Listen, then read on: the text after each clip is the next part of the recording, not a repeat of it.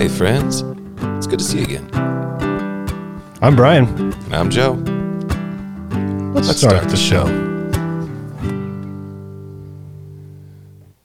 And here we are. Here we are in the History Museum of Great Falls. So you know it's already special. We're coming at you with a with a cool episode. I'm excited about this episode more than many that we've had in the past. Episode 67. So, episode 65, we had a electric sander going in the background. yeah. It was it was horrible. And so I'm really excited now cuz this actually might be some of the best audio we're ever going to have. This is a nice quiet room and Yep. we thank you guys very much at the History Museum for letting us use this room and um, being on the podcast with us today. Let's introduce our guests, shall we? Yeah, we have Ike Kaufman and Ashley McCann. Yeah. McCann. All right, Ashley McCann. Uh, if you guys would give us a short little introduction, Ike will have you go first. Ashley will have you go next of uh, who you are. And this podcast is going to be about Great Falls, Montana, and specifically the history of Great Falls. And we're going to kind of we're going to see where it goes. But w- tell us why we brought you in here to talk to us about the history of Great Falls. Ike, go ahead. Well, I have been associated with Kaufman's store in Great Falls. The store is 127 years old, and I've been with them since 1957. Uh, I'm old enough now that I don't work too hard, too much anymore, so that's kind of fun. Uh, other than that, I am here because I got a little disgusted with people who would always say, Oh, do you remember when? Do you remember when? And they could never remember when. And so I kind of took up uh, following the history of, of the town and uh, the people in it and whatnot. And that's how I got here. All right. All right. I like it. Thank you, Ike. Ashley, Yeah. what brings you here? Oh my gosh. So I work at the History Museum. Um, I am the collections curator and uh, marketing person, uh, marketing and media. So I am in charge of the three dimensional objects here at the History Museum. Um, I have an art background. Um, and I've done a bit of work in museums, like at the Square. Uh, So I got into the History Museum because I know how to sort and organize and number and keep track of the paperwork for the objects. So you may have a little OCD. Maybe. I mean, probably if I had a little bit more, it would help my job, right, right, right. Wish I had more. right? if I could just like turn up the dial on specific days, that would help. Oh, Yeah. yeah, for sure. But yeah, I, I was born in Great Falls and didn't know a lot about the history at all until I started working here. So I get to go on this like wild ride every day and learn something new every single day. Not a joke. It's it's really cool. Yeah, well, and Great Falls has an amazing history that, that Joe and I are just discovering. And, and with this podcast, we just kind of go where it leads us. And it started out because we met with the Downtown Association and had them on. Yep. And then um, we really started seeing how attracted to the history of Great Falls we both were. There's some jazz.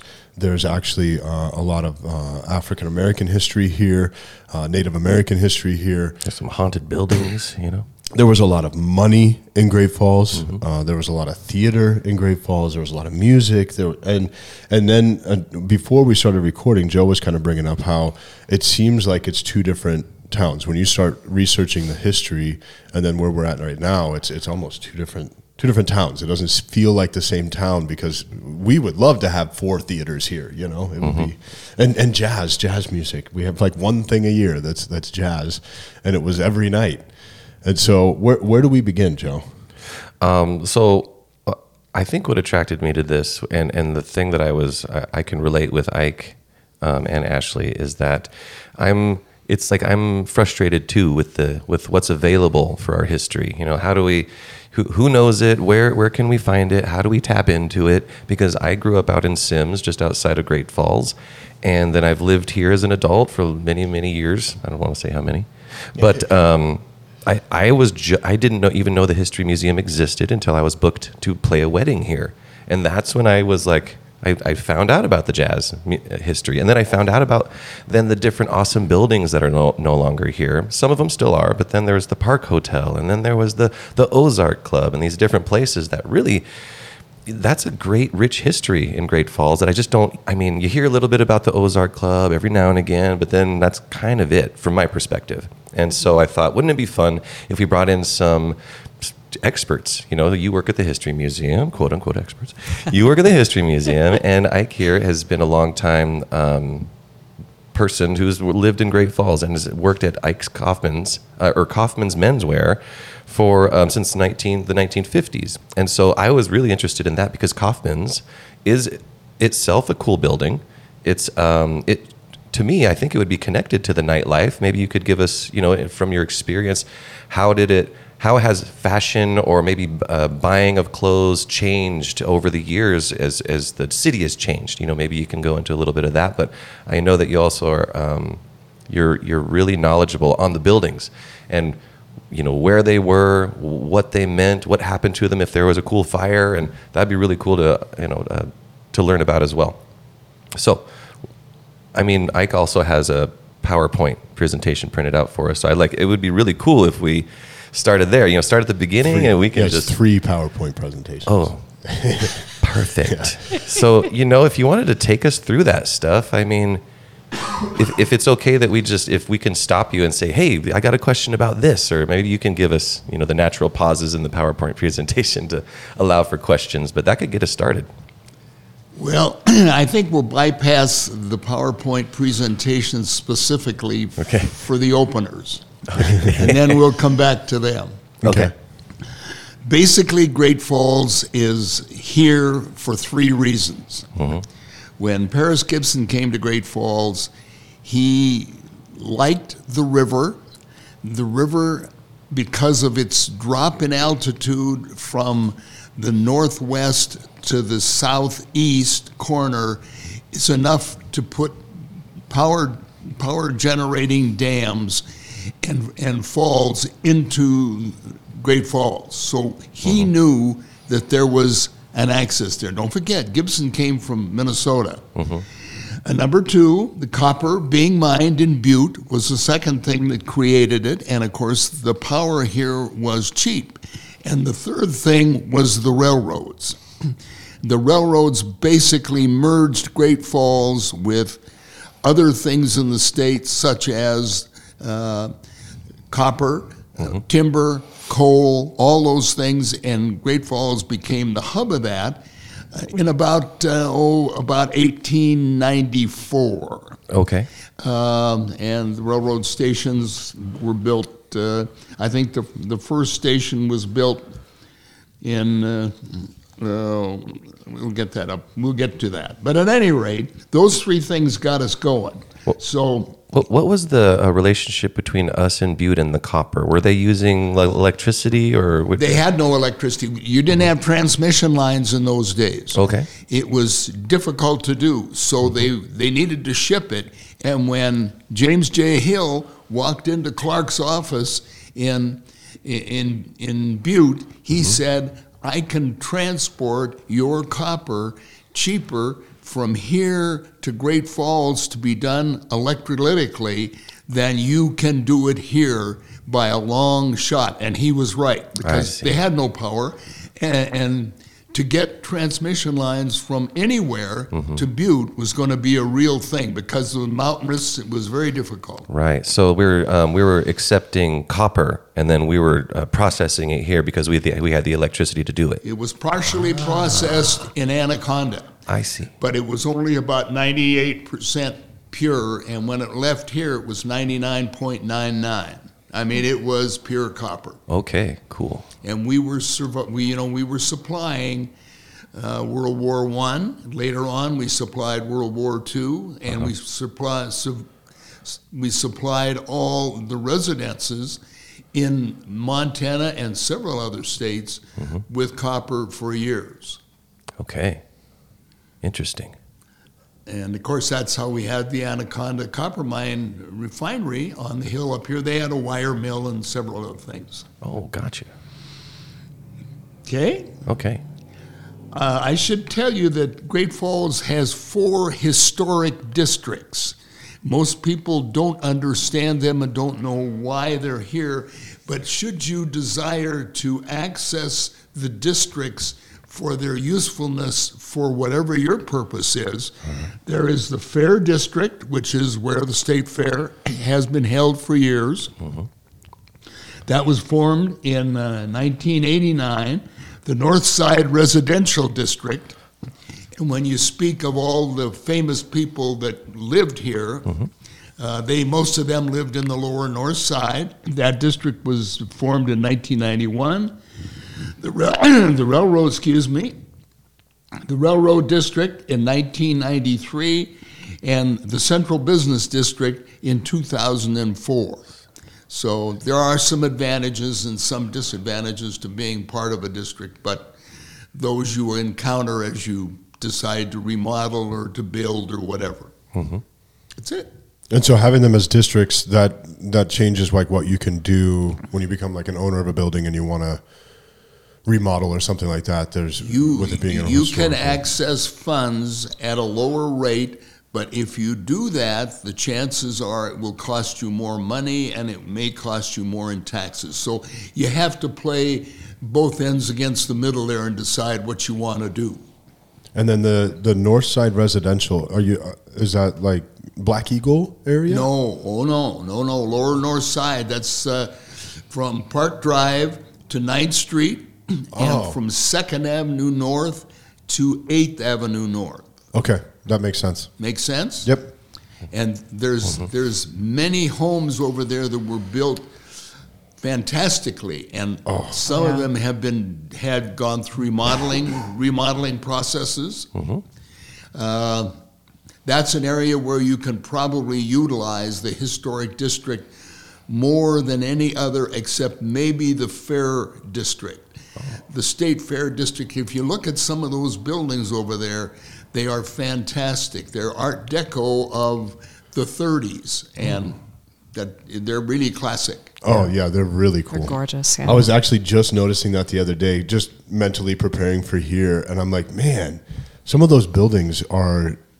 Uh, what do we describe it? We were on a, a, another podcast where a guy was really into some some older furniture, Oh yeah. like uh, like Jetsons, right? Like they, you know, the the the, The Jetsons futuristic cartoon. deco. Yeah, like Yeah, it, yeah. it tried to look futuristic, but now when we look at it now, it's like, oh, that's that's old, you know. But it, it Totally. back back in the day, it was like that was that was the thing. Yeah. that's a lot in the Fair District. You see that, yeah. Yeah. cool stuff. That that lower nice north side neighborhood, such a great like Saturday afternoon, Sunday afternoon walk.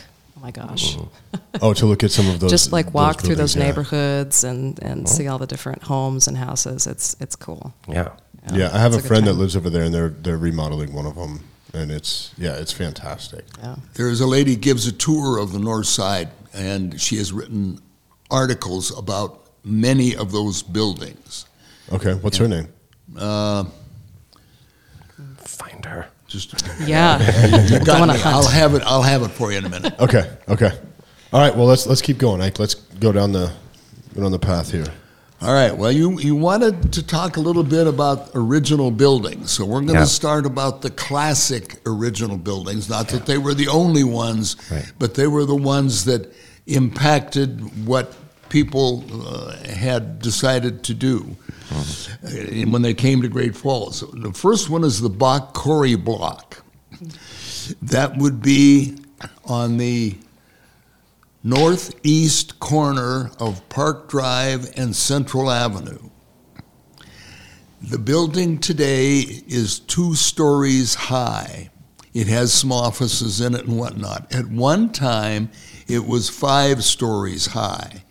And I'm sure that they took the top floors off because it was having some subsoil problems. And hmm. subsoil problems in an area where the water runs through it like it does in Great Falls, and it's there's you you have lots of areas in the country like this.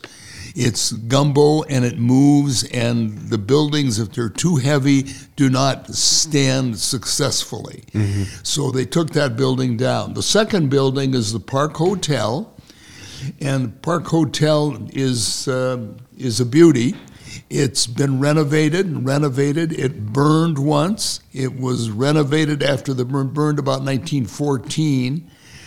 Um, it- It um, it basically now is a senior citizens home. And we, we have a model of the original Park Hotel on display right now. That's the big model that's down there. Yes, yep, that, that's, that's the big one. Oh, that thing is that model is gorgeous. Oh my if, gosh. if for any other reason you come to the Great Falls History Museum, it's just to see that model. Yeah. Totally. It yeah, is- it is I, amazing. I'd love to talk your ear off about that exhibit. It's it, it's cool. Well, and we we chatted a little bit earlier about how um, Great Falls is a little different. It was so um, planned. They were like, we're, we're going to do a town right here. we're going to have this cool metropolis right here. And when we um, talked about putting these models on display, the, the other ones have been up in storage for, for quite some time. Um, they were on loan for a long time from the Russell Museum. Um, most people, if they've been here, they've probably seen the Opera House and the Park Hotel model, but not the others. Um, so when we when we brought them down, we're like, okay, models, like very cool. But we we look into it, and they they were made uh, 1976, and it coincides with the bicentennial, and that also coincides with when the History Museum was formed, the Cascade County Historical Society. So there's this huge like preservation drive to it, and it's it's interesting that the buildings that they chose are not ones that are standing either, and especially that opera house model. Um, we don't have that opera house anymore. And so it's it's kind of this cool like it, it shows you that okay like this is like the, the very beginnings of Great Falls. When we don't have sidewalks we have like wooden planks for sidewalks. But they're like we need to have an opera house here. Right, right. Where, where was the Opera House? so the Opera House, if you kind of imagine where the public library is, um, and if you imagine where the post office is downtown, it's um, let's see, the block south of the library and east of the post office. It's a parking lot right now. Okay. I think I know what you're talking Yeah, about. Yeah, that was demolished in '55. Oh man. And I think I think the date on that opera house, I want to say it's like 1891. I'd have to look. It's it's right on the facade of the thing, but yeah. And we up upcoming. I, I'm not sure quite when we were going to do it, but um, we have some additional information that I'm going to like QR code into that exhibit with some more. Um, like development of the opera house, like there was we we typed up um, these this long campaign of articles in the Tribune where they say we're going to have this architect come in and oh we need to like we have to have this opera house. Like we're this booming metropolis. We need arts and theater. So they're like funding they're like marketing for it. And then it has it's it's like this love letter to the opera house where they say like let me, let me let me just tell you about all the fantastic features of the interior of the opera house, and they have this this mural of Two Medicine Lake and Glacier um, on the back of it, and um, it's just just kind of a cool little little tidbit. Right. Um, yeah.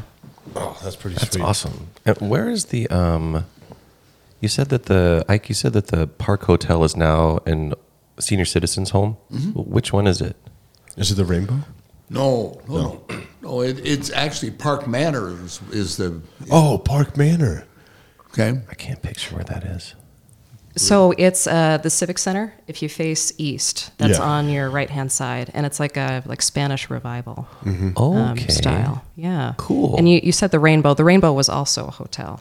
Right. That, and Yeah. that's that's where my confusion was. But it's always been. Has it always been called the rain something Rainbow? I think it's always Yeah. kept that name. Yeah. Okay. That's cool. Yeah. Okay, just checking. The uh, I want to discuss the location of the Grand Theater. Yes. Oh yeah. It basically was across the alley from that parking lot. Oh. And, and then on the corner was a Conoco service station later in life.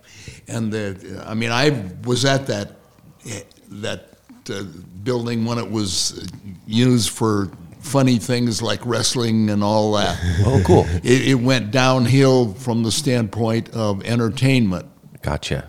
Okay. uh, as did the, uh, uh, the Rainbow, you know, the Rainbow Theater. But it was there, and there. I people tell me they all know where it was, and most of them are wrong. We, we have some photos if anybody uh, requests, and um, maybe maybe I'll get that timed with our social media to get one of those photos that kind of shows it in relationship with the stuff that's now standing. Mm, that's Yeah. uh, yeah. Okay. To kind of get a sense of it. Hey, that'd be Yeah. cool. It's Yeah. where the bank drive-in facility is. Okay. Oh yeah, yeah. Uh, what Wells Fargo? Mm-hmm. Yep, Wells Fargo, right there. Yep, I can picture it.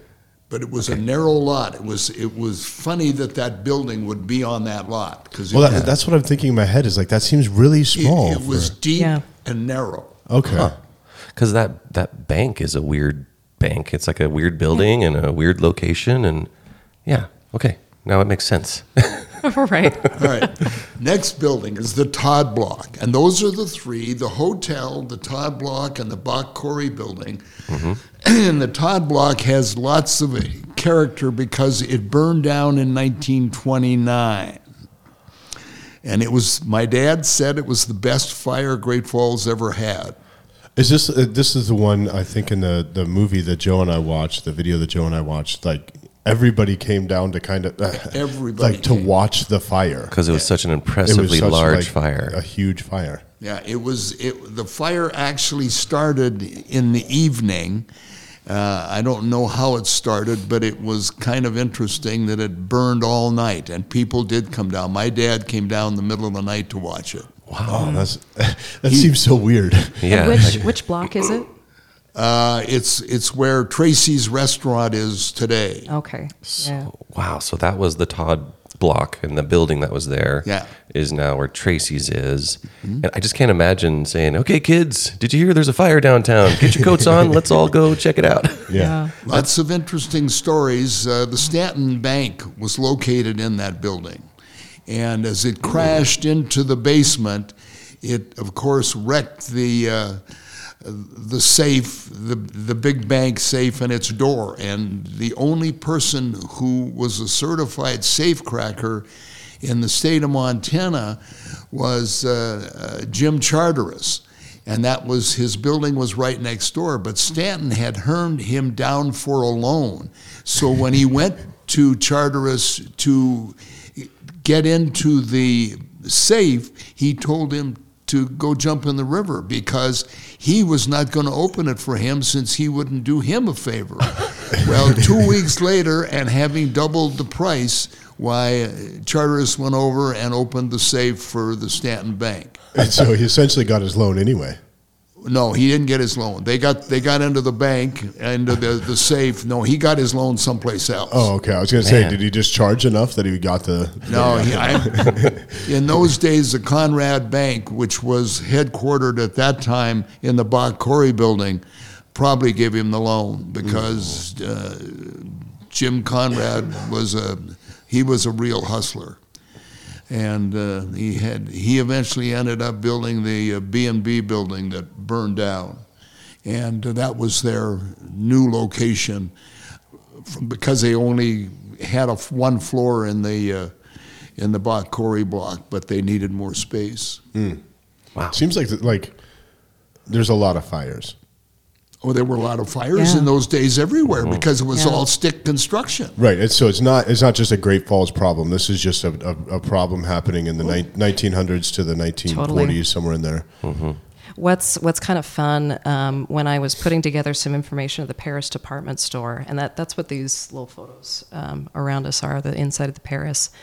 They they had one ad. I gotta find it again because I forgot to save it um, in the newspaper when they so the Paris department store burned, and they built um, the new the new Paris, um, and that's um, still standing now.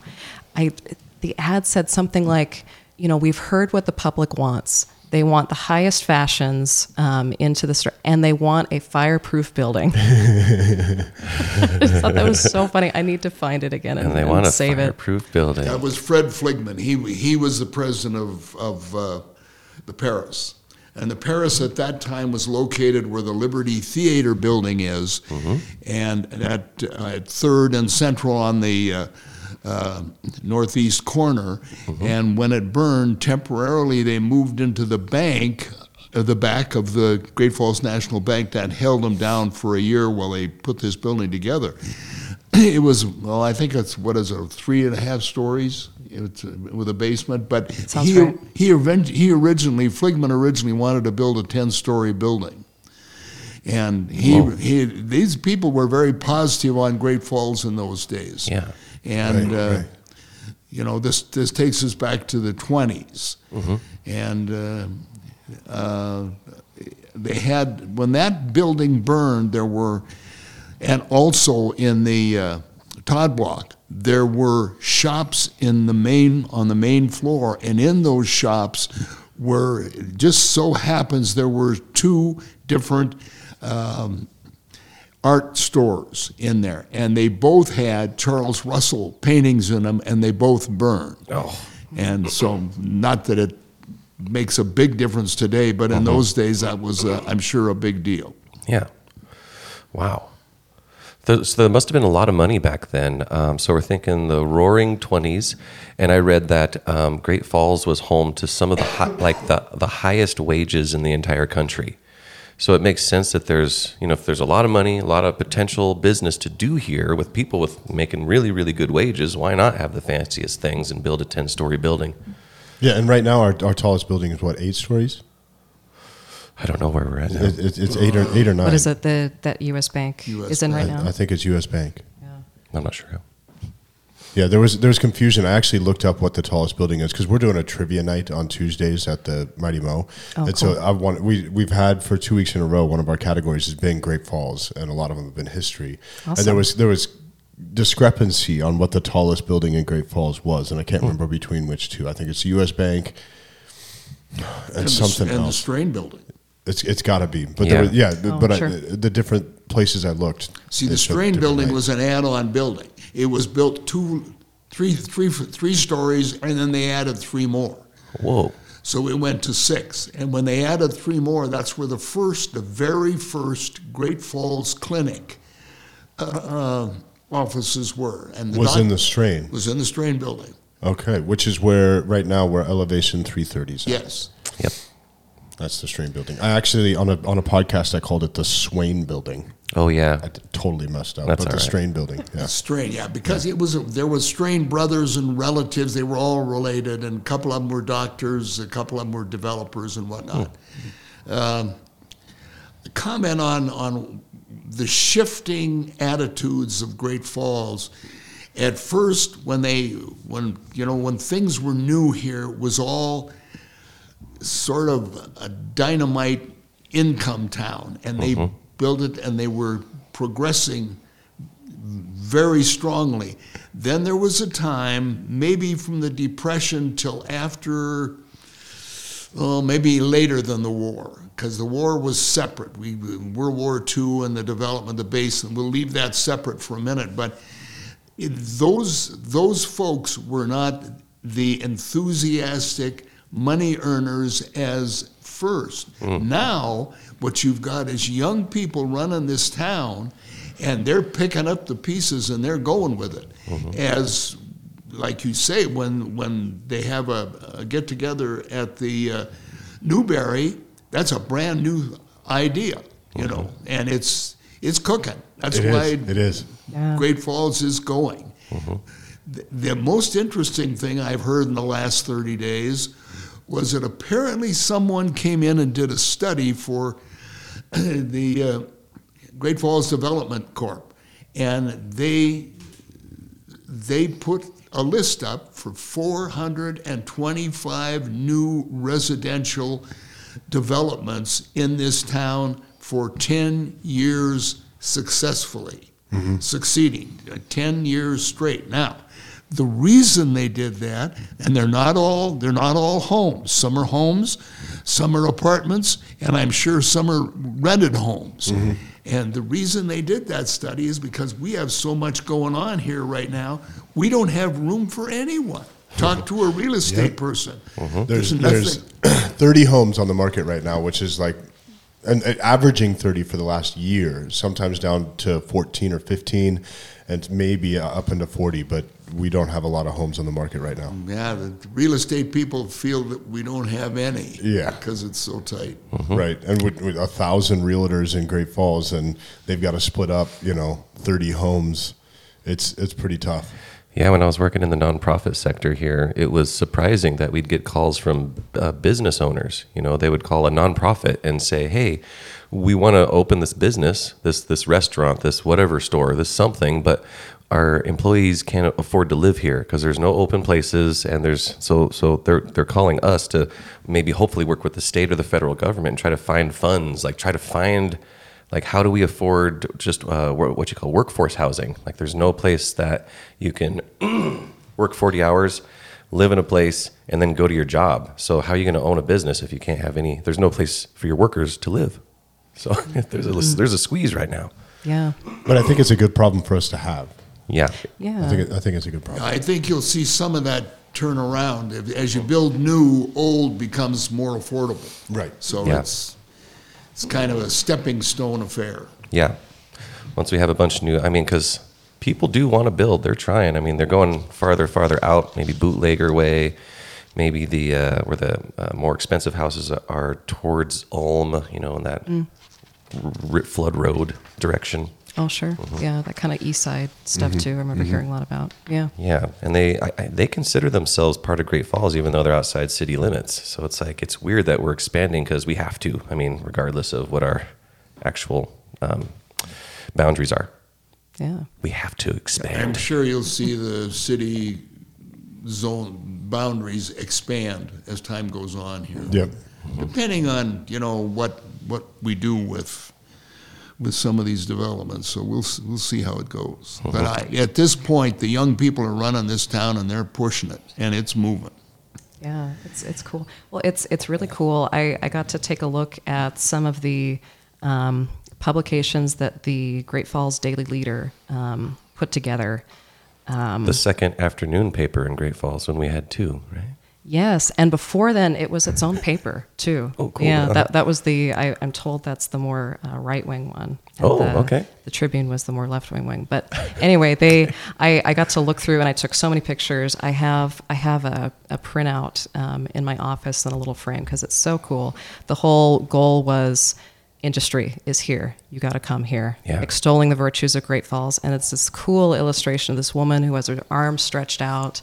The falls are like washing over her, and then you see the smelter. You see all these homes. So it, it's kind of fun to go back and forth between. You know, they they have these um, photographs of look at these lovely homes. This is this family, this family, this family. Look at this beautiful home and here's an article about agriculture industry and here's this article about this. And it, it's it's cool to take a look at what Great Falls is doing right now with Visit Great Falls website and kind of kind of do some comparisons about like what we're attracting and what tools we're using right? Now it's online and stuff like that. It's it's been a fun fun thing to go back in archives and look at. Cool. Yeah, lots of the folks that are coming here now to work are uh, uh, going to earn a lot of money because you don't get technicians inexpensively anymore. Right. Uh, if you want to check that out, you go over to Calumet Refining, and they're doing lots of new things, and those people they're going to have to pay, and they know that. Mm-hmm. And they're doing a lot over there now. Their expansion is dramatic. So they're going, they're shopping the country for technicians and boilermakers and that sort of thing. Wow, so lots of expansion. You know, when we were driving here, I noticed that that um, the old the old mall that they bought. I noticed that that um, their parking lot was completely full this morning, like every single spot, and I was like, "Whoa!" I mean, that h- hundreds of vehicles. When when it's usually I'm used to it seeing just barren, you know, because it's just a closed mall parking lot for a long time. But yeah, they must be expanding like Oh, yeah. crazy. Well, every year they've expanded a couple more big tanks, you know, storage tanks. Mm-hmm. Oh, okay, gotcha. There's a couple of things they don't do anymore. I don't think they do asphalt. I don't know that much about it, but I mm-hmm. can tell you that they're doing lots of processing over there, and they they've got a few things going that other refineries can't do. So they're pretty fortunate. Cool. All right. We will be, if, if you stay tuned to History Museum, we will be talking about Calumet pretty soon, um, this upcoming month in April. I don't want to spoil it, but Okay. Okay. keep keep track of our email. We'll we'll be sh- we'll be sharing um, from them and, and with them. Yeah. So you're going to be putting that out on your um, for members of your email list, your subscriber list. Mm-hmm. Cool. Yeah. All right. I'm going to get signed up on that. By yeah, The way. please do. It's fun. Okay. Well, I was going to say we were going to save that for the end, but go ahead and how do people get signed up for that email list? Yeah, so you can find it on our website. Our website is www.greatfallshistorymuseum.org. Um, and you can scroll down to find our little subscribe button where you can enter your email. And yeah, every month we do a, a blog post um, with, with a couple little tidbits. I try to find fun newspaper clippings, um, the odd photo or two to put in there too. Um, and then it helps you keep track of our events that are coming up. Um, and now we've, uh, we've had a really awesome um, second Saturday programming um, for a year now, something like that. It's a little hard to keep track of with COVID, but we have, um, we're open on the second Saturday a month. And at 1 p.m. we have programming. Oh, Yeah. sweet. Okay. What's programming? Yeah, so um, catch-all term, we have everything from author talks to musical performance with um, our piano and puppetry. Um, we have uh, interesting lecturers that'll come in. Um, we're going to have our Legacy Awards in April, um, which more more information coming soon. We're we're excited about that one. Okay, so when you say programming, you mean awards ceremonies, puppetry, pageants, piano playing things, and author signings. That word, that word is doing a lot of work. So No, right? that's awesome. it's it's been really cool. Okay, Yeah, and wanna- that's it's all free too. I want to see a puppetry thing at the History Museum. Second Saturday. Second Saturday. Okay, cool. Yeah. All right. And uh, that there'll, there'll be a link in the show notes uh, to to get to the Great Falls History Museum, so you can just go down there and find it super easy, super Yeah. easy. And all, all your social media will be up there. Uh, we'll even link Kaufman's just so you can Yeah. know where where Ike comes from as well. I had a question, if if it's okay, if we go back real quick. you you picked the the Bach Cory block, the Park Hotel, and the Todd block. Those three, right? Am I missing one? What what are the significance of those three altogether? Well, when uh, uh, we got to go back and see who said that. They're all very prominent buildings. When Mark Twain came to Great Falls, ah, he said, This is one of the most beautiful towns in the West. hey, that's kind of a nice And compliment. that was the kind of buildings we had here then. Now, there were others. Uh, probably the most uh, uh, noted building is the, uh, uh, in that collection of buildings, was uh, the Arvon building. And you've all been in the Arvon building. It houses the Celtic Cowboy, which is now a renovated bar, restaurant, and hotel you know, and it's it's just a knock 'em dead place. In those days, that serviced that serviced the railroad, mm-hmm. and it serviced them with horses and hacks, which were horse-drawn cabs, Okay. two seaters, and they would go meet the train just like taxis meet airport or airplanes today Okay. and they would put them in and go. And so that, but they're, all those buildings were located in a, in the downtown area. Now, the railroad came on the west side of Park Drive. In that area today are the Civic Center, the renovated uh, um, building on the corner that at one time housed housed housed the Lindsay Fruit, uh, Pennington Mather, uh, uh, tire. There was a tire shop there. It, housed all kinds of buildings, and now it's been renovated. The Children's, um, uh, Children's Historic Museum, is Yeah. there, which is a dynamite use of that building. Yeah, it is. I think the city, they wanted it at one time for parking, but I think they've decided to leave the museum there because it's a great place for it. Yeah, I think they did. Then yeah. the Chevrolet building, they assembled Chevrolets in Great Falls where the police station is today. Oh, so I had no idea. It's a right cool next building. to that. It went through four steps. First of all, they shipped in pieces, parts of of Chevrolet cars and trucks, and they assembled them there. Then they became the Chevrolet distribution. This is the second phase. Chevrolet distribution phase for the state of Montana. Then they became the GMAC offices when General Motors was financing that way, and in those time, now they're shipping uh, GM cars by by uh, across the country, and then they be, then it became the police station. It's a neat building. It the police are concerned they've overgrown it, and if they have outgrown it, then I don't know what we're going to do. Uh, there is a, the freight building is right on the west of the Civic Center, and that building is offices, two lawyers' offices, and a, uh real estate office. And the old, uh, uh, that was, that's the Railroad Express, not the freight building, I'm sorry. And the freight building was along Park Drive, and that building has been converted to state offices, and they're neat. It's a slick, it was a slick conversion. Oh, the offices are great. If you haven't been in one, you should just go down and take a look. Mm-hmm. Good job.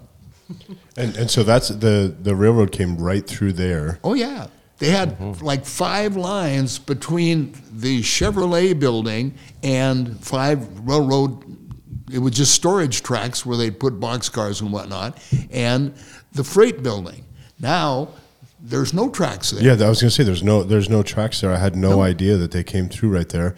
And so then from the Celtic Cowboy, they'd go and pick people up just from right right over there and bring them back to the hotel. Because if you if you go to like a, a big BNSF town now, there's specific hotels still for railroad. Yeah. Where where that's that's pretty much all that hotel does is mm-hmm. we we have railroad employees. That's and the so same thing with air, Celtic air, airports are like that.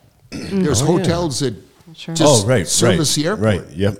Same Oh, thing. I learned a cool fact that that's why um, the Park Hotel is a Spanish revival.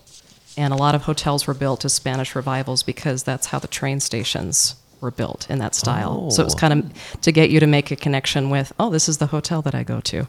That's awesome. Okay. Okay. What a cool fact about the Chevy um, Chevy making here, manufacturing of Chevys or assembling them here, because Yeah. it, it makes me think like, well, oh, well, maybe that's why there's such a like a deep rooted love for classic cars here. Like, there's you know a huge. I mean, Totally. we're, we're such a. I mean, we're such a small town, but Right. like the when when you have a classic car show, it's like every single person in town has a classic, and they all show up, and it's like I'm I'm amazed with it, like how amazing it is. But now knowing that this is where we used to assemble Chevys, well, now it kind of all makes sense. Now they come from all over the West. Yeah. For that car show.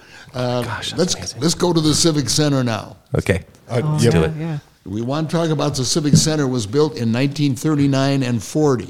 okay, And at that at that time, that was the that was a railroad circle there, and mm-hmm. and it was it, in the middle of it. There it was a classic park.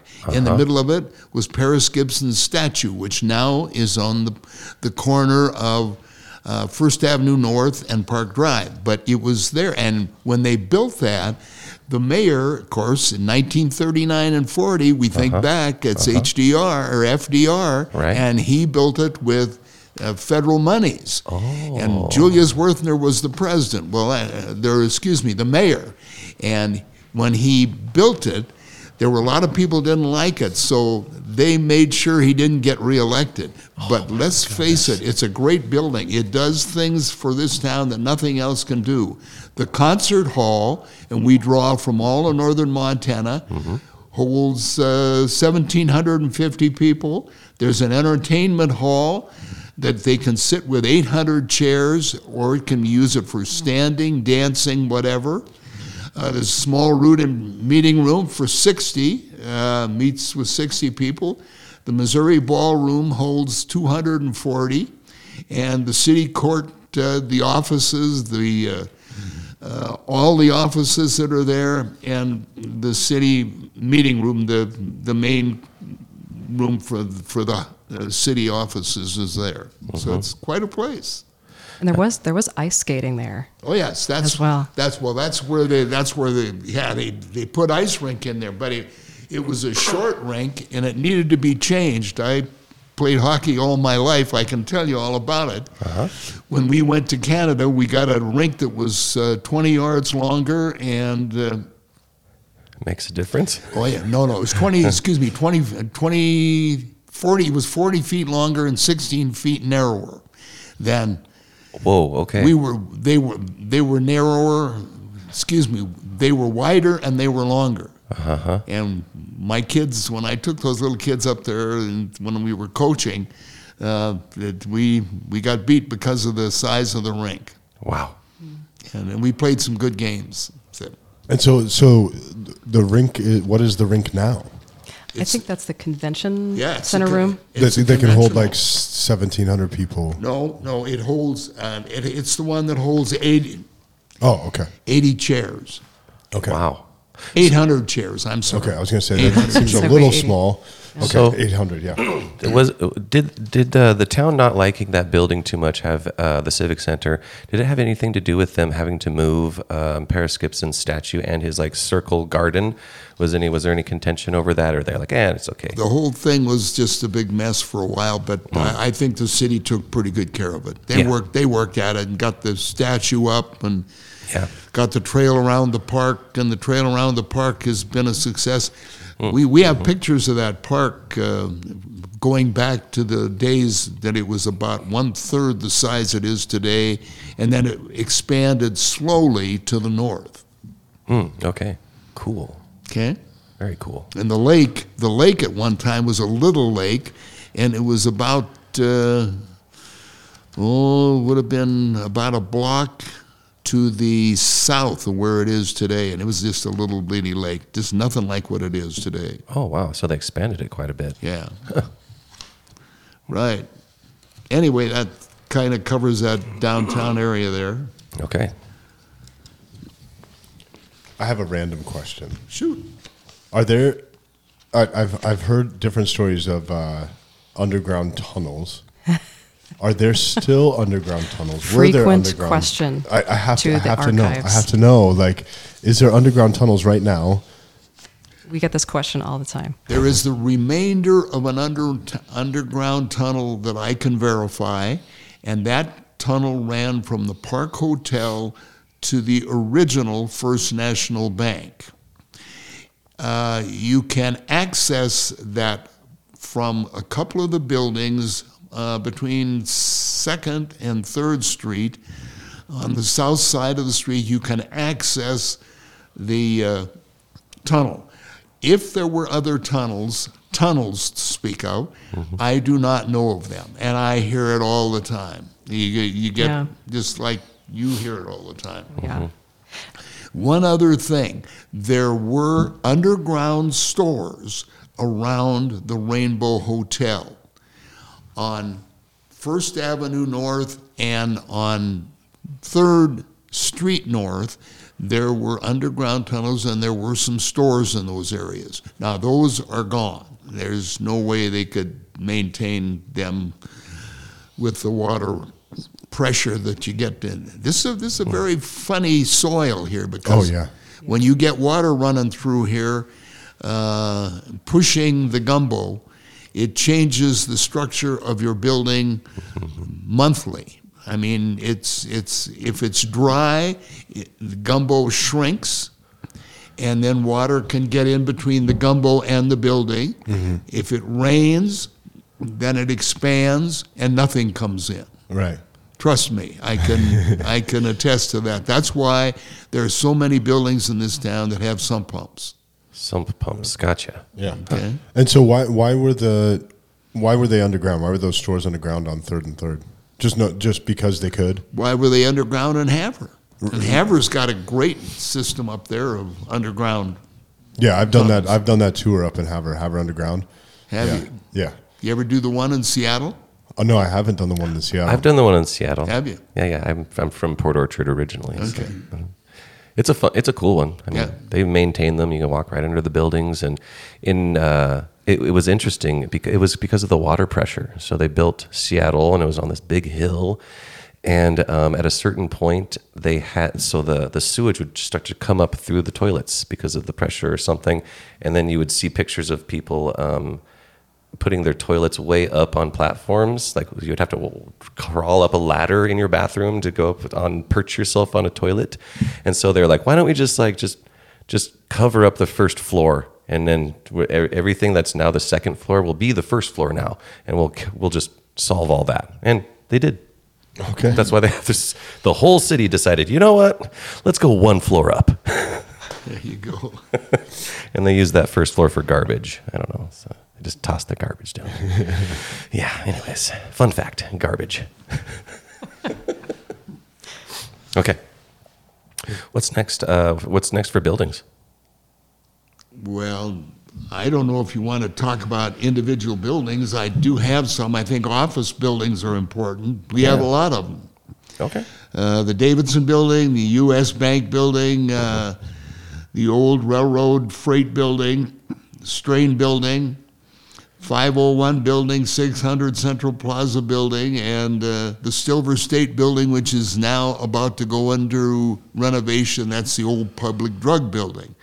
And that is being remodeled by Alluvion, and they will have at least 250 medically oriented people in there, all the way from doctors through nurses through, you know, nurses' aides and whatnot. Where's the so silver? excited to see the rebirth of that one. Which which one is this? The Silver State Building? Um, yeah, and it's also the Rocky Mountain Fire. Rocky Mountain. Yeah, yeah, yeah, yeah. Um, so that one is um, Sixth Street and Central, and it's it's the big. It's been um, in bad shape for a long time. Um, Oh, is it the one that- that fire? Okay, gotcha. Yeah. The one with all the murals now and boards around it, and we've been okay. Mhm. I'm excited to see that rebirth. Let's go That'll be back to the. Silver State Building. I want to cover that once because the, Hamilton, who was the largest sheep rancher in the state of Montana in his day when they built the Silver State Building, he had decided to sell his sheep, sell his ranch, get out of the get out of the farm business and move into automobiles and he went back and this is 1905 to 1910 and drove cars out from the east coast to uh, to put in the Silver State Building. Now, think of how many rivers he had to cross, and he crossed them on a railroad bridge. Whenever he came to like the Missouri River, he just followed the railroad tracks and put his car on there and drove across the railroad tracks. When when, when was this? This was about 1910. Now, his great granddaughter lives here, and she'll talk to you about that. She's pretty knowledgeable on the subject. Cool. And which um, which building is that one? Silver State. It's it's on uh, First Avenue North and um Sixth Street. There was a, an Ameri- there was American Express building in there for a while, or business for in there for a while. Oh, There is still a travel agency in there. oh, okay. Yeah. Farmers uh, Insurance had their state office up there. Okay. Are you, you with me? Yeah, yeah, I got it now. Mental mental image. And there, there's a My little in the map. back there is there's a freight elevator like there is in the History Museum Uh-huh. for cars. Same thing. I'm picturing. So we're back in 1905 and 1910. Like I'm picturing Model Ts. Like he's going to the East Coast and driving a Model T all the way to Montana. Is it one by one, or has he got a, a truck full of them, or what do we got? One by one, Hu- Hupmobile. Um, yeah, he had. Uh, I don't remember all the na- all the names, but Hupmobile was. Oh yeah, and there was a first day. The first of Studebakers was there. Okay. Yeah, Man. Then it was a furniture store, and then now it's an office building. So he went from sheep herding to Cars. filling a big old building full of cars Yeah. that he drove there on railroad tracks. Well, not the whole way, but over the bridges. Still, it's really which, cool. Which is like you see in the movies, right? Like, oh, we got to drive through this across this bridge. I think it was Indiana Jones or something, right? Where they're yeah. like trying to outrun the the train. They don't know it's coming. I can't imagine how many close calls he might have had coming across the bridge and Yeah, I in a- wonder in if a he- Model T like Would he have to like call ahead? There's no phones. Like, would you? how do you get? right. There needs to be like a dramatic graphic novel Yes. illustration that's begging for a dramatized yeah. retelling. It does. It does. Yeah. It seems like it could be a movie. I mean, just driving a Model T or one of those older Studebakers all across. Anyways, I'm sorry. I'm going to write a movie here. Yeah. so cool. Silver State Building being renovated, used to hold cars. Cool old elevator that. Silver State Building is not being renovated. That was my mistake. oh, gotcha. That's the Uh, Rocky Mountain Rocky, Fire. Rocky Mountain Building. Rocky Mountain Building. Gotcha. And Gotcha. that was Rocky Mountain Insurance, and Paris Gibson was a partner. oh, okay. Gotcha. Paris Gibson was a partner. Whew, classic. And they had that that building had the it was that is that Pantages Theater Up in on it? top, Uh, kind of kind of in the in the middle of it there. Like uh, there there's that cool like facade and that's a theater. I can't remember the, the name of that one. uh, Pantages maybe. P. Yeah, is it is it Pantages or Yeah, Pan- Pantasia. There you go. Pan- Pantasia. Okay. That sounds Pantasia like was a, word. Pantasia is a story all on its own. Go ahead. Yeah, let's do the Then we'll come back to Oh, that. all, all I know is I love looking at it and and looking up some of the photos that like uh, John Staub, that photographer, took. Yeah. That's the extent of my knowledge of it. Cool. Yeah, when Pantasia was on the vaudeville circuit, and they would go to Canada, go to Edmonton, Calgary, Lethbridge, Great Falls, Salt Lake, San Francisco. Whoa. Ten years we were on it. Then they closed. Then they ran as a theater. Then they closed it because there was no action. Then came World War II, and there came the bases. And when the base came here, and when the oh. Seventh Ferrying Command was on up on Gore Hill, then these guys wanted someplace to go watch a movie, so they they reinvented the Rainbow Theater, and that's when they built the Town Theater, which is um, oh, kind of long in there by uh, uh, the uh, Cascade uh, Coffee Shop, and so it's uh, we had we had we had four at one time theaters. Now there's just one theater building. Mm-hmm. Yeah. Of course, the Rainbow is occupied by Davidson's again, and that's Oh, that's the Davidson building now? that's no, that's part of the Davidson buildings. Oh, gotcha. yes, they're doing very well these days, those Davidsons.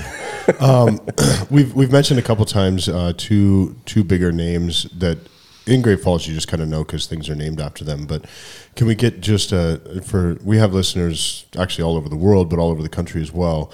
Um, who who is Paris Gibson? Because that's probably most important. And then uh, who is uh, C.M. Russell? And can we get like we don't have to do this exhaustive thing, but why why have we brought their names up a couple times? Yeah. Um, so Paris Gibson is the founder of the city, um, and he's um, an East Coast guy. I think is it St. Louis that was kind of his inspiration. Oh no, Ike's giving me a look like no. I think it was Minneapolis. His, his Minneapolis. last head location was Minneapolis. Minneapolis. That's why he knew so much about water and water pressure Gotcha. with a declining altitude. Oh, okay. hmm There we go. Get my facts straight here. well, that one that one makes sense, and, and go ahead because he he lived here. He was a city designer, and uh, um,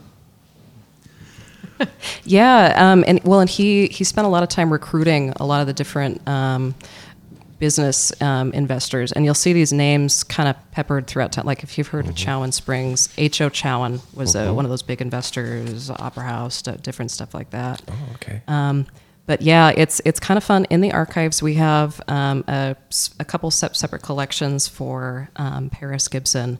We have a couple of his little little books that might fit in your little suit jacket, and he has all these kind of like notes, like he's taking if he's going to meetings, like these different stats of different cities and. And kind of making those, and you, you can you can kind of see like okay, are his wheels turning of like what what are we going to do in Great Falls? Um, it's it's kind of cool. There was a, a great article by our our uh, historian friend over at the base, uh, Troy Hallsell.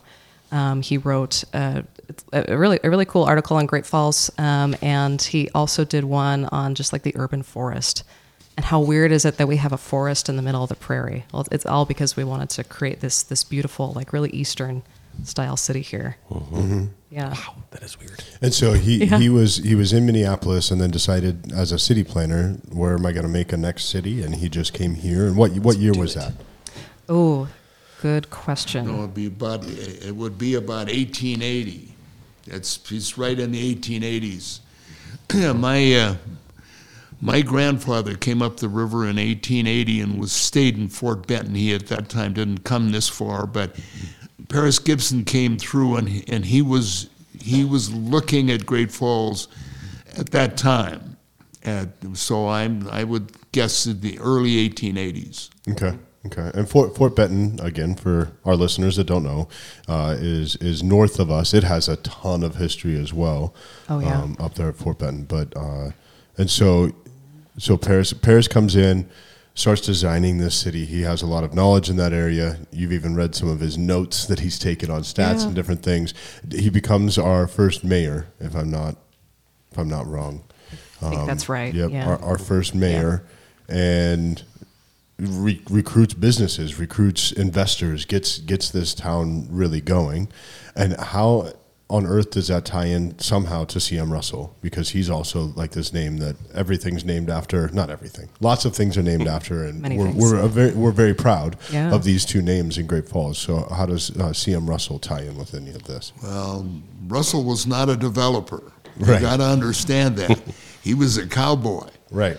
And uh, he came out here to get away from family and things in St. Louis. I think that's where you're thinking the St. Louis. Maybe, or maybe I'm just East Coast, whatever it Yeah, is because he came from St. Louis and uh, uh, he he was just a rustler and a cowboy.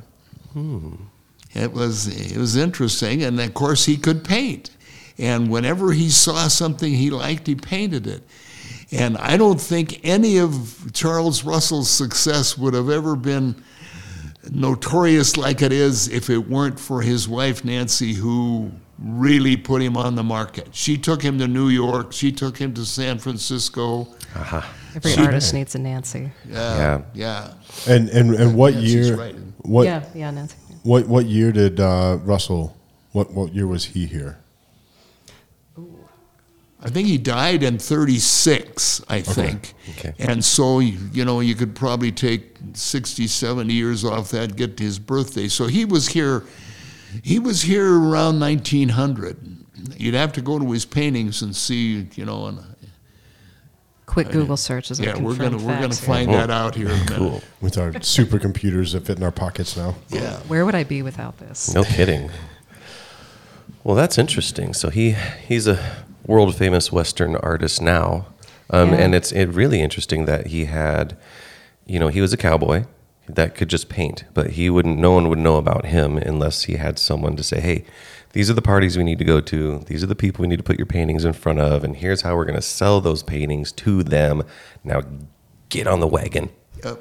Oh, that's cool. That's exactly right. She ran the show. Mm-hmm. You know, he he was around her. He would go to the to the uh, uh, mint and have a couple of drinks Mm-hmm. and get on a streetcar and take the streetcar home. And he was on Fifth Avenue North is where he lived, and uh, must be 12th Street. And my grandfather lived at uh, 820 on 9th Avenue, 820 uh, 4th Avenue North, and they used to ride together. And if they got telling jokes and laughing, they just kept going. They made the full trip all the way around and made a second lap. Oh my gosh. and uh, oh, my dad tells those kind of stories. He- was he was quite a character. And the Silver Dollar, he hung out at the Silver Dollar, which was another bar. Okay. Uh, he, you know, he just he was not a developer. Didn't want to be. Right. In fact, I think he opposed development. Yeah, and what was with that? Um, the way that he dressed, like, didn't he have a certain, like, he wore like a sash around him? He had a signature sash, and then a signature way that he would wear his hat. You know, what What do you remember about that? Well, I don't remember anything about it. Oh, I mean, I'm sorry. I was like, what were the what were the stories about that? sorry about that. Yeah, did, uh, does your family have any? Um, did they have any stories about that? Like, man, he, he was he dressing outlandish, or was everyone kind of dressing he was like a that? cowboy dresser of the year, except he probably wore the same thing regularly. That would have been Charles Russell. He was a habit guy. Okay, And if he had a habit, he stuck with it. so he's wearing the same thing, but he he got the thing that he liked. And when you said he's the cowboy dresser of the year, do you mean just in a like he was a good dresser? Was there like an actual award given to?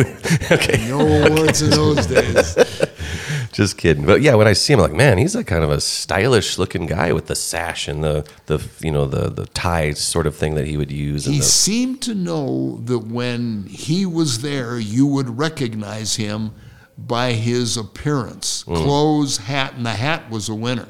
Yeah. You know, I think that that put him on the market. Really great for branding to just keep with the same He was costuming. He was branding Yeah. himself. Interesting. Yeah. So interesting. Did, did I hear that? Like, so there's a big mural of him up uh, right now. Was there First was there a little controversy about his hat? Because I know now you can see it from Electric City Coffee. That's what I know is you can see it from there. So it's It's got the big picture, just his head wearing the hat, and I think people were saying like that doesn't really look like a hat that he would wear. It looks more like a UFO, I, I love to joke that it's a UFO. right? Yeah, Doesn't yeah. it kind of look like a UFO? And he he has like a couple a couple different hats because he has that really wide brim hat, but we we've got photos of him with a narrower brim hat. Mm-hmm. It all kind of fits the same kind of kind of vibe, kind of Charlie Russell branding. But yeah, there, there's more than one hat style that I've seen in some photos. oh okay Yeah. okay. Interesting. Okay, and um, two other things I want to make sure we kind of hit as it rounds out a little bit of who uh, we we haven't even touched the surface here, but th- that was the point. Is we kind of wanted to give this this this grand view, and then uh, hopefully we can have a couple more where we dive in little little spots here. But uh, the two things I have is we've talked about the base. You know, when did that come here? Right now, it's called Malmstrom, um, but it wasn't called that when it first opened up here. Um, it got named after Colonel Malmstrom. yeah, well, I mean, Yeah, current- yeah. yeah, and and I can't remember why. And so there's that, and then I also want to get into a, you. You might have a little bit of interesting story of 127 years of the the Kaufman Building, you know. And so either one of those we can attack. All right. Well, let's start with the one that makes the most sense, and that and that is the first subject. Okay. Yeah. So, Terry. um, well, let's see. Give me a lead on that. Where where do you want me to go? Well, when, when did the base come here? Okay, all right. The base came here as a reaction to World War II. Uh, we were just getting into flying missions. We did not have a landing strip at the east end of town. They started at Gore Hill on the west end of town. Right, right. They uh, they brought uh, in those days they brought fighters and bombers in. They were they weren't quite into the the updated model of the B-17s. Uh, the the fighters weren't you know no jets in those days. They were all prop driven, but there were no P-51s. They were they were older looking aircraft than that. And they started with that, that was called the 7th Ferrying Command.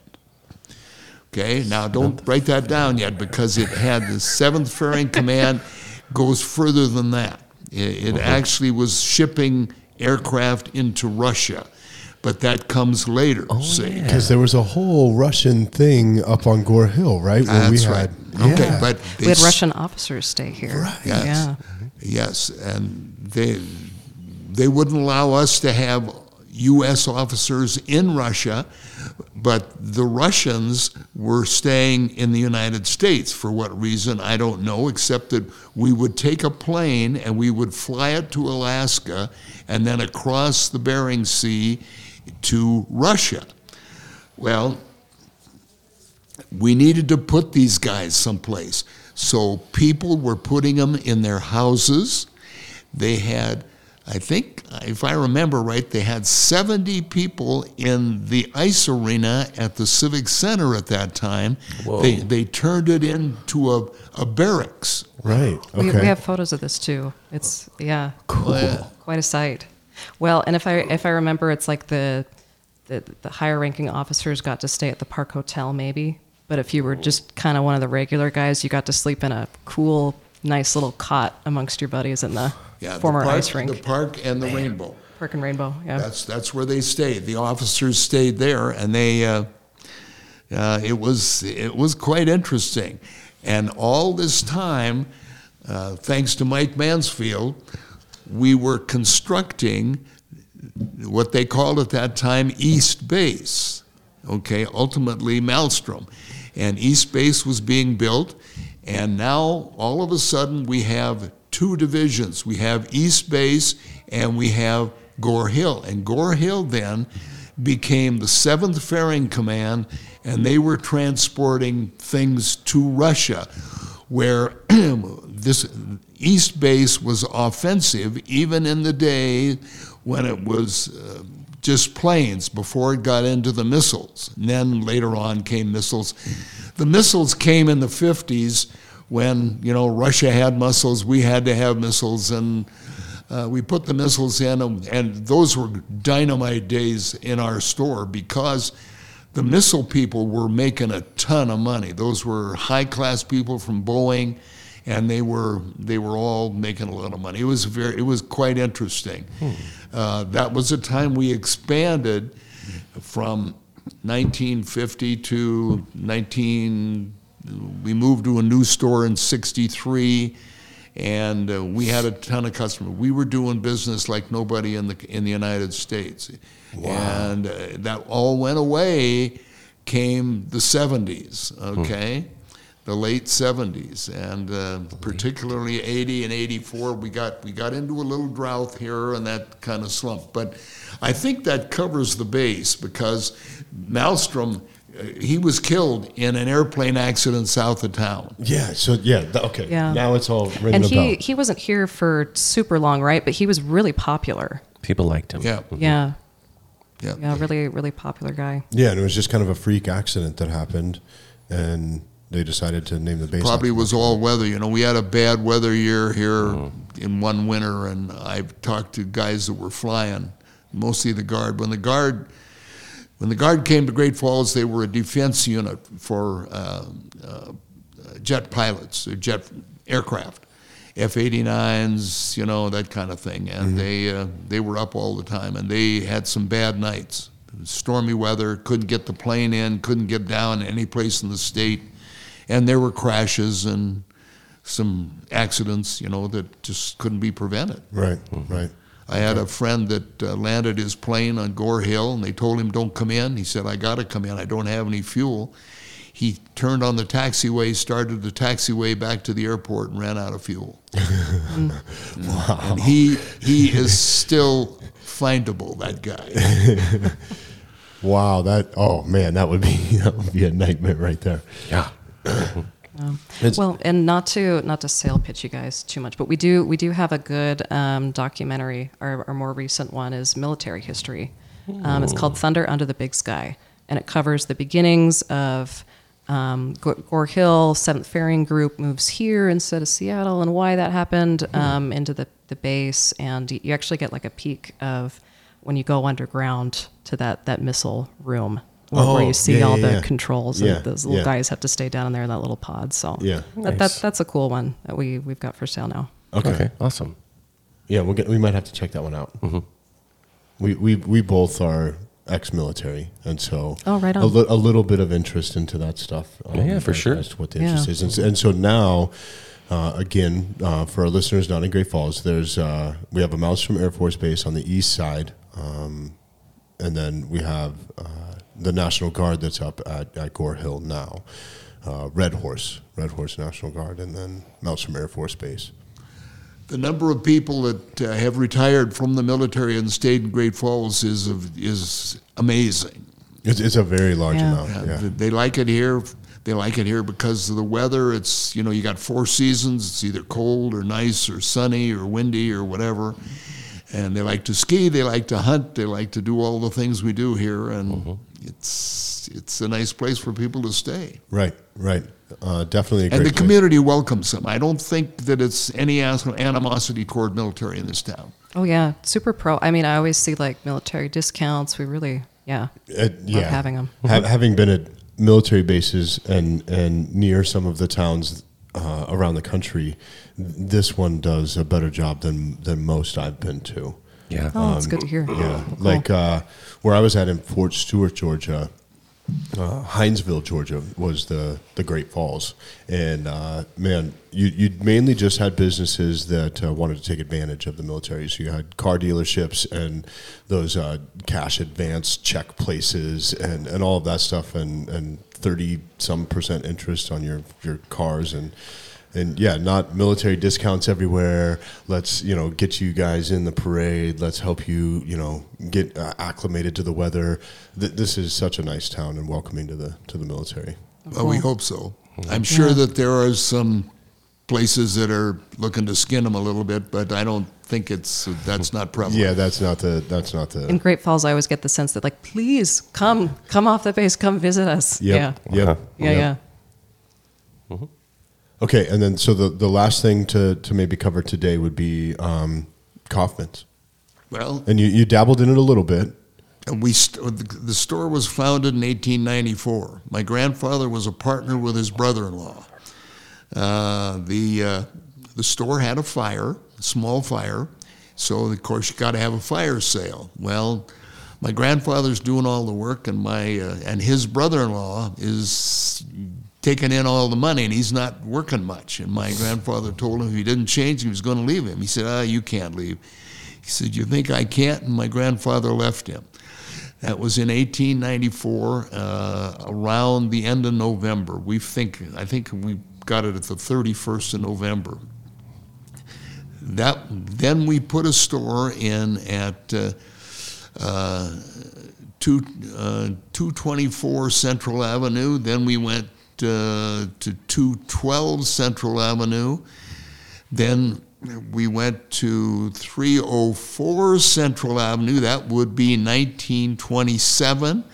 Then, when the bank expanded, built a new building, uh, we had to move. So we moved to uh, 412 Central Avenue, which is across the street from where we are today, where Mighty Mo is. And uh, we were there from uh, 1963 to 1976. And 1976, we moved to where we are today, and we own that building. Unfortunately, um, we bought it from Kresses, and, and they in those days it, it was a big building, and it, it was hard to buy it. So we bought it pretty reasonably, and that's kind of the story. Nice. And and there was so there was the boom in the '60s because of Boeing and missiles and Cold War and all Oh, of yeah. that. Yeah. And then uh, and and now it's it's like it's where you go if you want nice clothes in Great Falls. Oh, yeah. it's, it's where you go. You know, there are not very many stores left in the United States. There's uh, a lot of shopping done on the internet. Uh, there's a lot of shopping done in the specialty stores, which we are a specialty store, but y- you know, Macy's pulled out of Helena now. They're gone. Uh, they were here for a while in the old Paris store. Uh, they just, it's very difficult. Right. It's a right. different environment, but people like to work and get after it. And the Western stores do fairly well, and Work Western is a big area, like North 40, places like that. We still are a retail draw for northern Montana, but it's a different retail draw than what it used to be. Right. Right. You know, we got two North 40 stores, and they cover a lot of things that used to be covered in in in shopping malls, and it just not what it used to be. Right. It's a different right. world. Yeah. Well, and you guys you guys also do um, rentals Oh, for, yeah. for weddings. Like that's that's a huge. I would assume a huge part of your business. Weddings, proms, you name it. Yes. And it is a very cool building, Thank and it's where you thought we were recording today. Yeah. Yeah, I like Kaufman's. it's Oh, it's yeah. it's cool to go in there and like have a store where you still like have someone help you with a shirt and like actually size you, and then ask you, well, what are you going to do with this shirt? And like you, it's like an old school s- sales that Oh, yeah. uh, experience, and I just really like it. I, I might have gotten this shirt from Kaufman's. I'm not sure. Well, and you guys can identify your sizes when you walk through the door too. That like blew me away. Wait, my my boyfriend and I go in there. That's and what are you like this? He's like, yeah. yeah, I am that. How do you guys how do you guys do that? Yeah, well, you do it after you work for 60, 80 years, then you get to You learn how to you size learn how to people up. Size them up. And so, and so when you were a kid, were um, it it wasn't in the building it's in now. When I was a kid, I worked on the farm. Oh, so there was a farm too. No, I worked for a farmer out east of town where Prairie Nest Ranch is. I worked for mm. them for five summers, and I would go out during the winter. I loved it. I loved being outdoors mm. coming indoor to work for my dad was like taking a whipping. Ah. Oh no. But then I grew to like it, and so that's that. Okay, because I, I was just picturing um, little Ike Kaufman running around Kaufman's warehouse. Not a chance. No, not at all. Okay. Well, and what did you do on the farm? Uh, just What do everything. you do? Run a I com- ran you all run a, the run combine. and- I, uh, we combined. Oh yeah, this was big, five thousand acres. In those days, it was a big ranch. And what what were they growing? Well, in those days, it was winter wheat, Okay, Gotcha. and there wasn't. You didn't have all the specialty grains that you have today. right. Didn't know you're at Prairie Ranch. Maybe I, I need to show you some photos. Maybe you can identify some people. Prairie Nest Ranch. yeah. hey, there yeah, we I go. should show you that some of these times. Yeah. Interesting. That is cool. Um, so you said you didn't want to work inside, but then you did.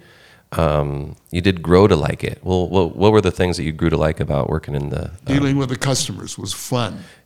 dealing with the customers, So you're just like uh, getting to know people, and, and less about the clothes and actually what it is, but more of just making the connection with people. And Well, you you know you'd help them. You you, you ask a few questions and mm-hmm. turn your ears on. Most salesmen forget to turn their ears on, mm-hmm. and, and you got to listen. So what do you do? Well, I do this. Well, what do you need? Well, I don't know. Well, maybe you should have this because it sounds like that's what you need. Mm-hmm. That's an idea, you know, and you get good reaction from the people. cool, yeah. I mean, I enjoyed it. That's why I go back. Yeah. Yeah. That's great. I like buying my bow ties there, so I can feel all fancy. Nice. Well, yeah, because you you have a story. Was it of Ike or was it of Brian? I can't. Oh, and it was one of your other salesmen, um, an older gentleman. I can't remember. When you went to buy your first bow tie. Yeah, I was buying a bow tie, and uh, I was because I know how to tie them, you know. I, and uh, he said, "Oh, you must be a lawyer," and I was like, "No, I'm not." But you just made a sale, sir. And then um, we we did hear that you you guys over at Kaufman's where you're at right now have a cool basement. yeah, what's going on in this basement, Ike? Well, uh, the guy that built this building, the Kress, Kress stores, uh, the architect is famous. And when we moved in there, they wanted to see the original plans. They copied them, gave us the copies, and kept the originals because in the National Architectural Archives. And it was just the basement is only cool from the standpoint that it's it's five inch double rebar um, concrete walls, and the whole building is that way. The building isn't going anywhere. Sturdy. It's big and sturdy. And so the the gumbo doesn't play with you guys there. Not much. In front, it does. In the sidewalk, it does. Oh, right, right. kind of look at okay. the buildings next to Kaufman's too, and you're like, oh my gosh. Yeah, the one, Yeah. uh, the one on our on our west is just out of it. It- I, I heard that um, Kaufman's was maybe designated as a bomb shelter at one point. Is that true? Was, the building was a bomb shelter. Yes, during Okay. the during the uh, um, Cold War era. okay. and uh, so they stored dried fruit, food, and stuff downstairs. And Oh, oh boy, that stuff was bad. Oh my gosh. Did you did you ever crack it open and take samples? What do you think? yeah, We we have a little collection of um, what am I thinking? C- civil defense. Yeah, yeah. And um, the the thing that I I just love like looking at and thinking about is the commode of just this tube. It's like cardboard tube. That- That's your that's your commode. Should you need one when you're underground. Ah, yes. Every convenience.